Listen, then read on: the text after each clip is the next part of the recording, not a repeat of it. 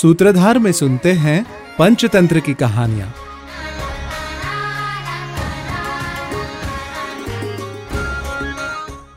आज से लगभग दो हज़ार साल पहले भारत के दक्षिण में महिला रौप्य नाम का एक नगर था, जहां अमर शक्ति नामक राजा राज्य करता था।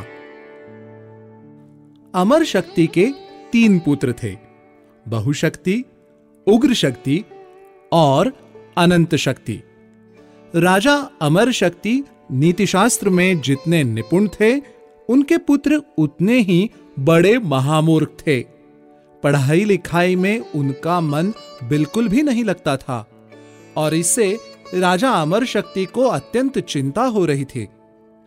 एक दिन अपनी इसी चिंता को राजा ने अपने समस्त मंत्रिमंडल के सामने रखा और उनसे परामर्श मांगा। राजा ने अपने मंत्रियों से कहा, मेरे पुत्र किसी भी प्रकार की पढ़ाई लिखाई में बिल्कुल भी मन नहीं लगाते और इसी कारणवश उनको शास्त्रों का जरा भी ज्ञान नहीं है। इनको ऐसे देखकर मुझे इनके साथ साथ हमारे राज्य की भी चिंता लगी रहती है। आप लोग कृपा करके इस समस्या का कुछ समाधान बताएं। सभा में उपस्थित एक मंत्री ने कहा, राजा, पहले बारह वर्षों तक व्याकरण पढ़ी जाती है, उसके बाद मनु का धर्मशास्त्र, चाणक्य का अर्थशास्त्र और फिर वात्सायन का कामशास्त्र पढ़े जाते हैं, तब जाकर ज्ञान की प्राप्ति होती है। मंत्री की बात सुनकर राजा ने कहा, मानव जीवन बड़ा ही अनिश्चित है और इस प्रकार समस्त शास्त्रों को तो पढ़ने में वर्षों निकल जाएंगे।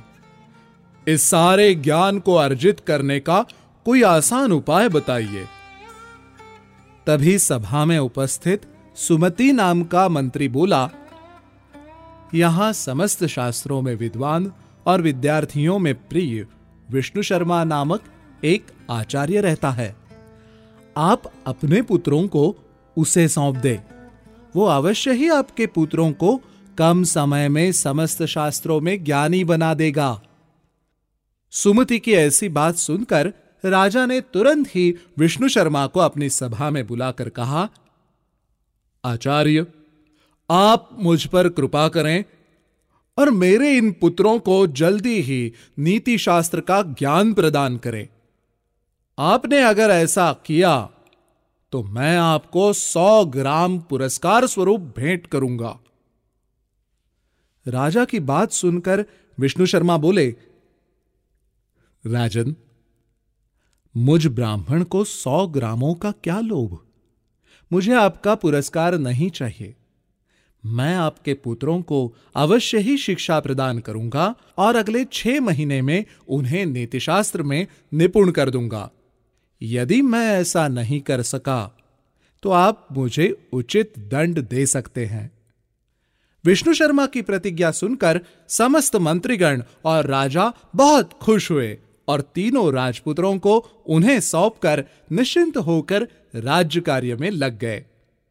विष्णु शर्मा तीनों राजकुमारों को अपने आश्रम लेकर आए और जीव जंतुओं की कहानियों के माध्यम से उनको शिक्षा देने लगे।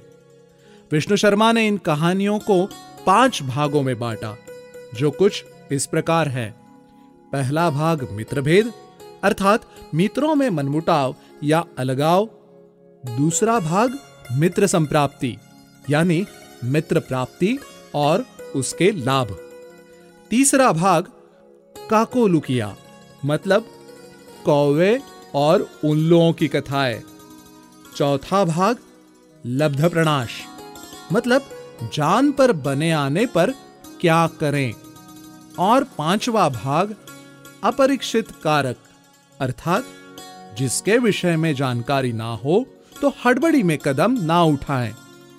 इन्हीं नैतिक कहानियों के द्वारा विष्णु शर्मा ने तीनों राजकुमारों को छह महीने में ही नीतिशास्त्र में विद्वान बना दिया। मनोविज्ञान, व्यावहारिकता और राजकाज की सीख देती इन कहानियों के संकलन को पंचतंत्र कहते हैं और इन कहानियों के माध्यम से बच्चों को बड़े ही रोचक तरीके से ज्ञान की बातें सिखाई जा सकती हैं। सूत्रधार की इस कड़ी में हम बच्चों को ध्यान में रखते हुए पंचतंत्र की इन्हीं कहानियों को प्रस्तुत करेंगे।